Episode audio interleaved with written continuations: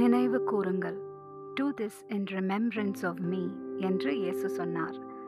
வாருங்கள், நமது நினைவாயிருப்பவரை நினைவு கூறலாம்.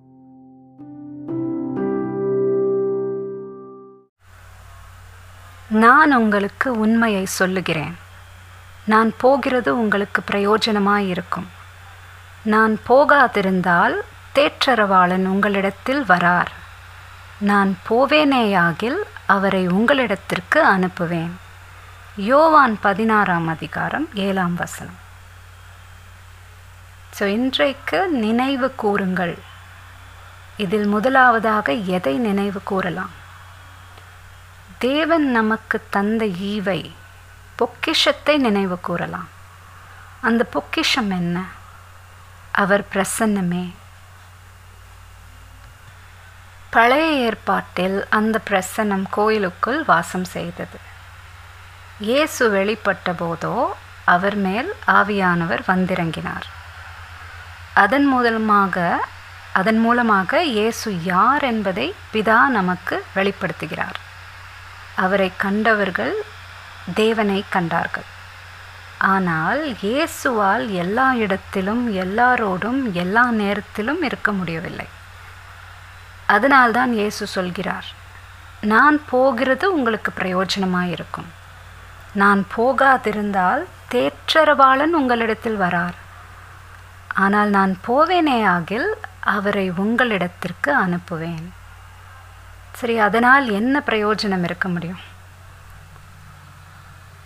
என் நாமத்தினாலே பிதா அனுப்பப் போகிற பரிசுத்த ஆவியாகிய தேற்றரவாளனே எல்லாவற்றையும் உங்களுக்கு போதித்து நான் உங்களுக்கு சொன்ன எல்லாவற்றையும் உங்களுக்கு நினைப்பூட்டுவார் என்று சொல்கிறார். வசனத்தில் படிக்கிறோம். அப்படின்னா இதை ஃபர்ஸ்ட் இயேசு எப்பொழுது சொல்கிறார்? சீஷரோடு 3 வருடங்களாக பயணித்த பின்பு அவர்களிடம் இப்படி விடை பெறும்போது இந்த வார்த்தைகளை சொல்கிறார். ஸோ அன்பானவர்கள் விடை பெறும்போது துக்கமாக இருக்கும். அது மாத்திரமல்ல, இன்றைக்கு நாம் சொல்லும் வார்த்தைகளை புத்தக வடிவிலோ ஆடியோ வீடியோ வடிவிலோ நம்மால் பதிவு செய்து வைத்திருக்க முடியும்.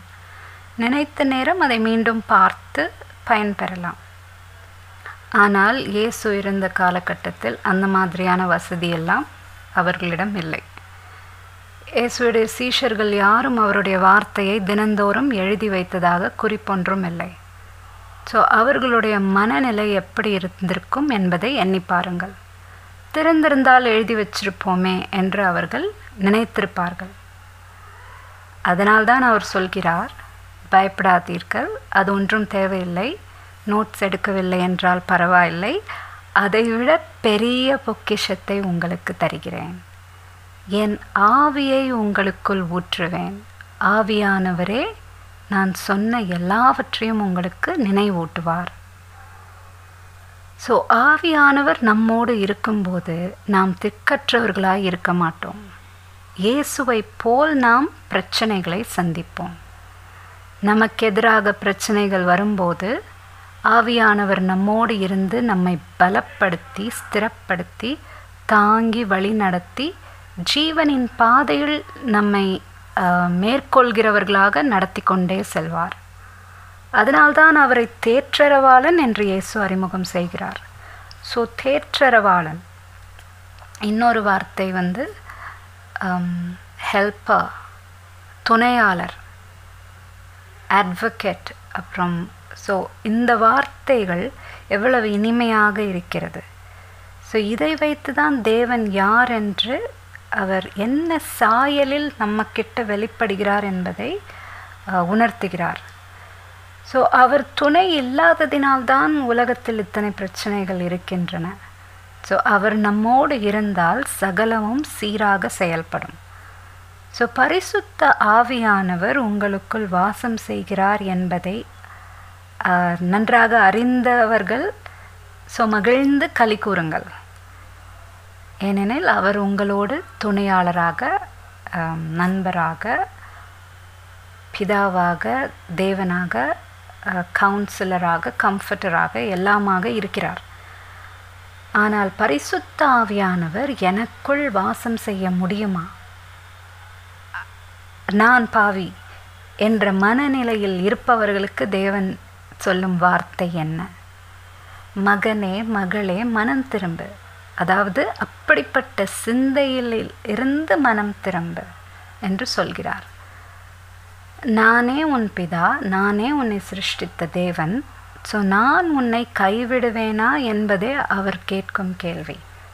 ஸோ தாய் தன் பிள்ளையை மறப்பாளோ என்று வசனத்தில் ஏற்கனவே எழுதியிருக்கிறார்.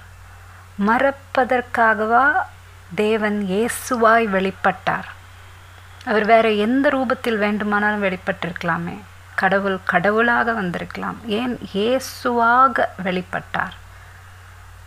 நம்மேல் அவர் எவ்வளவாக அன்பு கூறுகிறார் என்பதை வெளிப்படுத்துவதற்காகவே இயேசு எனும் நாமத்தின் மூலமாக வெளிப்படுகிறார். ஸோ அந்த வெளிப்பாட்டின் மூலம் நாம் என்ன பெற்றுக்கொள்கிறோம்? ஆக்சுவலாக எபேசியர் 1:7-8 என்ன படிக்கிறோம்னா, தம்முடைய தயவுள்ள சித்தத்தின்படியே நம்மை இயேசு கிறிஸ்து மூலமாய் தமக்கு ஸ்வீகார புத்திரராகும்படி முன் குறித்திருக்கிறார். அது மாத்திரமல்ல, அவருடைய கிருபையின் ஐஸ்வர்யத்தின்படியே இவருடைய இரத்தத்தினாலே பாவ மன்னிப்பாகிய மீட்பு இவருக்குள் நமக்கு உண்டாயிருக்கிறது. ஸோ இந்த வசனத்திலேருந்து நம்ம என்ன வெளிப்பாடை பெறுகிறோம்னா, நீங்களும் நானும் கிறிஸ்துவுக்குள் ஸ்வீகார புத்திரராகும்படி முன்குறிக்கப்பட்டோம். யாரெல்லாம்? அனைத்து சிருஷ்டியும் அவருக்குள் முன்குறிக்கப்பட்டிருக்கிறது. அவருடைய ஸ்வீகார புத்திரராகும்படி முன்குறிக்கப்பட்டோம். ஸோ அவருடைய கிருபையின் ஐஸ்வர்யத்தின்படியே நமக்கு பாவ மன்னிப்பாகிய மீட்பை பெற்றிருக்கிறோம். அதுதான் நாம் கேட்கும் நற்செய்தி. அதுதான் நான் கொண்டு வரும் நற்செய்தி. ஸோ இப்பொழுது என் பிள்ளைகளாய் கிறிஸ்துவுக்குள் வெளிச்சமாய் எழும்பி பிரகாசியுங்கள் என்றுதான் தேவன் நமக்கு தினந்தோறும் சொல்லி வருகிறார். ஸோ நான் தரும் செல்வத்தை பெற்றுக்கொள்ளுங்கள், ஆவியானவரை பெற்றுக்கொள்ளுங்கள் என்றே உங்களிடம் சொல்லுகிறார். யாரிடம் சொல்லுகிறார்? நல்ல மக்களிடம் சொல்லவில்லை, அனைவரிடமும் இதுதான் அவர் சொல்லுகிற வார்த்தை. ஸோ பாவி பாவி இல்லை, கிறிஸ்தவன் கிறிஸ்தவன் இல்லை என்றவர்களிடத்தில் இந்த வார்த்தை சொல்லவில்லை. எல்லாருக்கும் சொல்கிற ஒரே வார்த்தை இதுதான், பிள்ளைகளே கிறிஸ்துவுக்குள் வெளிச்சமாய் எழும்பி பிரகாசியுங்கள் என்று தான் சொல்லுகிறார். ஸோ ஆகவே இப்பொழுது இந்த ஆவியானவரை நீங்கள் இதுவரைக்கும் அறிந்திருக்கவில்லை என்றால், அவர் யாருன்னே உங்களுக்கு தெரியலன்றா,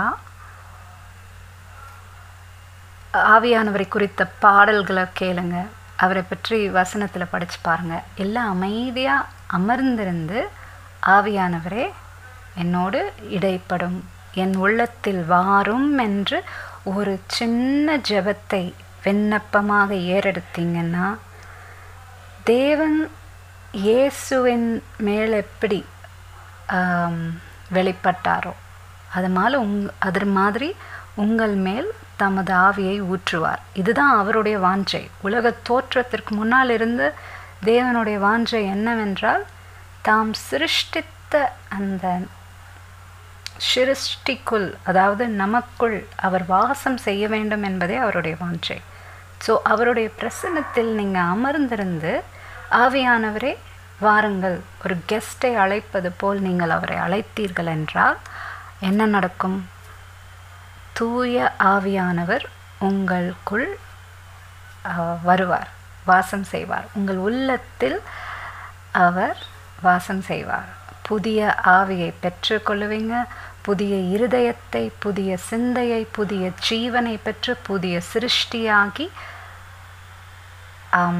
கிறிஸ்துவுக்குள் வெளிச்சமாய் விளங்குவீர்கள். கிறிஸ்துவுக்குள் வெளிச்சமாய் அவரை போல் மகளாக இந்த பூமியில் திகழ்வீர்கள். ஸோ வாரும் தூய ஆவியே, உன் பிரசன்னத்தை வாஞ்சிக்கிறோம், வல்லமையால் என்னை நிரப்பி நீர் ஆளுகை செய்யும் என்று பாடுங்கள். ஸோ அவர் பிரசன்னத்தில் அமர்ந்திருங்கள். ஆவியானவர் வருவார், உங்களோடு உங்கள் உள்ளத்தில் வாசம் செய்வார். பிதா, குமாரன், பரிசுத்த ஆவியானவரோடு இணைந்து நீங்கள் என்றும் மகிழ்ந்திருப்பீர்கள். ஆமென்.